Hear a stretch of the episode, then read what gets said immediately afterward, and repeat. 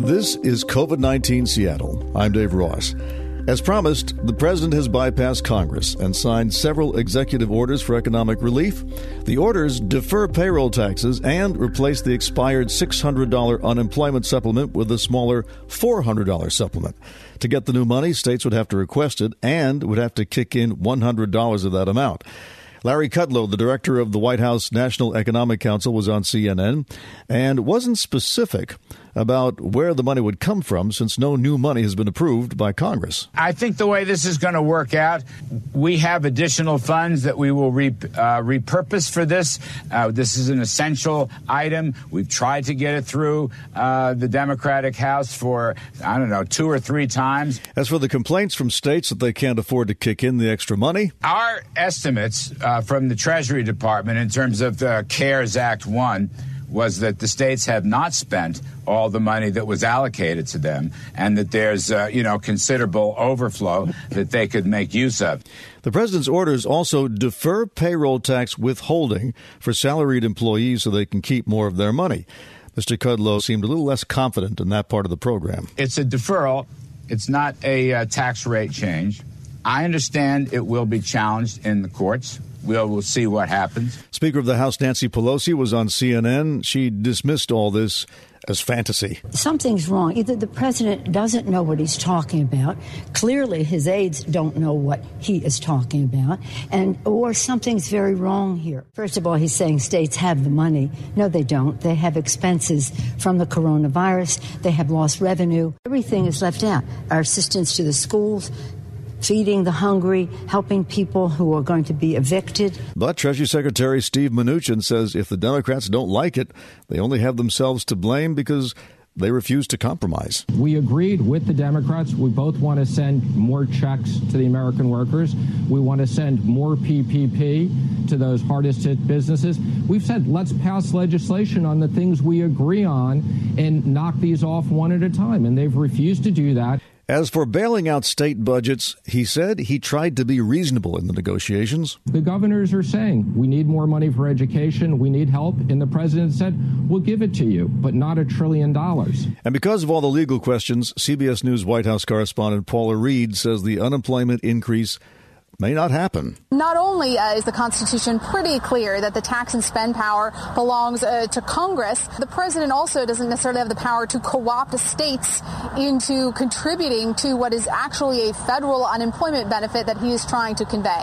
And in the Senate, Democrat Chuck Schumer says refusing to bail out state budgets is going to have real consequences for the economy. We're going to see layoffs of, and this is not an abstract concept, you know, they say, the Republicans say, the blue states. A firefighter is a firefighter. A person who drives a bus, a person who picks up the garbage, those are important jobs. It's not in there. There's no money for, to help us with elections, no money to help us with the post office, very little money to feed children, no money to feed children, and no real help for eviction of people. So they leave out a lot. And so, if all that's true, will these executive orders actually help keep American families solvent? CBS News political consultant Leonard Steinhorn says these executive orders aren't serious, in his opinion. They're rather a campaign tactic to show the president attacking Pelosi and Schumer. Right now, this is all a frame game. Each side is positioning. Each side is trying to gain political advantage, and that's what we have at this moment in time. Loyola law professor and former federal prosecutor Laurie Levenson says the orders are absolutely going to end up in court. The president has referred to his directives as bills, but they are not legislation. Only Congress can do this. In fact, it's just a bypass. And even the president's order on evictions, she says, doesn't do anything to stop evictions. The president has also said that he's called for a moratorium on evictions that's not actually accurate. What has he done is asked for a study on whether there should be a moratorium. The consensus of the critics seems to be that we're in for more layoffs of state workers, and that despite the executive orders, more and more people are going to struggle to pay rent.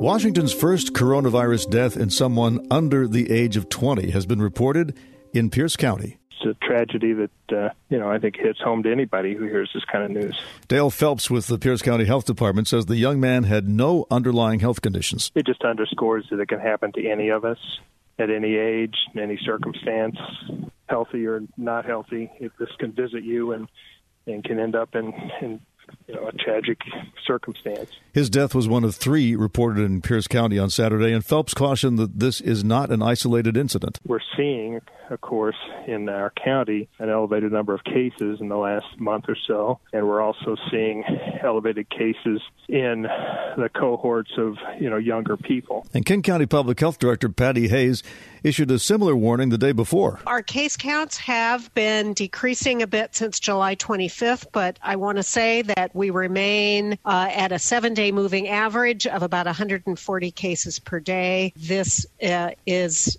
way above where we were uh, in uh, early June. Younger residents uh, under the age of 40 remain the largest portion of the cases. And again, those numbers are for King County.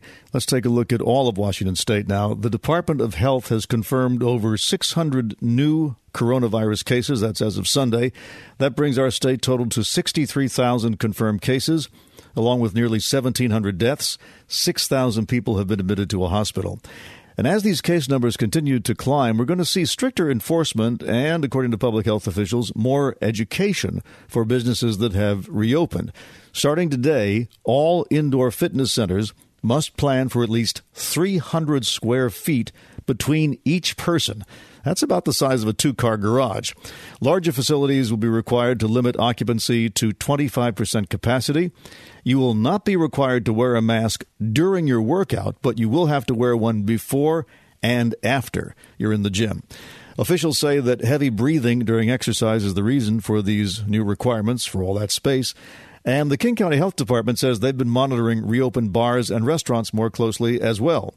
Here's Director Hayes again. The uh, Safe Start for Taverns and Restaurants program conducts visits at restaurants, bars, and taverns throughout King County. Leading with education, our environmental health experts will assist food establishment owners to understand the Safe Start requirements during our Phase 2 operations, as well as identify and enforce where corrective action may be necessary. To date, we've completed over 423 of these visits, and we're happy to report that the majority have fully or partially implemented important prevention measures. She admits, though, that the health department is struggling to narrow down exactly where people have caught the virus. If businesses are able to put prevention steps in place, this will reduce the risk on employees, but also the larger community. We find that it can be very hard to pinpoint where each infection person caught the virus. So that means we need to focus on preventing the spread in all locations. Meanwhile, a touring prayer service and religious movement swept through the Pacific Northwest this weekend. A crowd of hundreds of people, most of whom appeared in video footage not wearing masks, gathered on Portland's waterfront on Saturday and Seattle's Cal Anderson Park last night. The movement says they are called Riots to Revival and that they want to counter protests against police brutality with prayer and music. There is some concern, though, that the size of the crowds, the number of people without masks, and groups singing may contribute to the spread of the virus in local communities.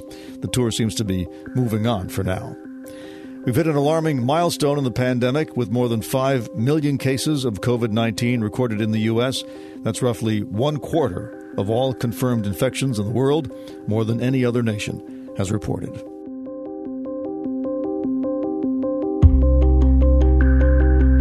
We will be back tomorrow and every day after with a 10 minute rundown of the daily local news. You can subscribe to this podcast. You can also find our news coverage on mynorthwest.com or listen live at 97.3 FM.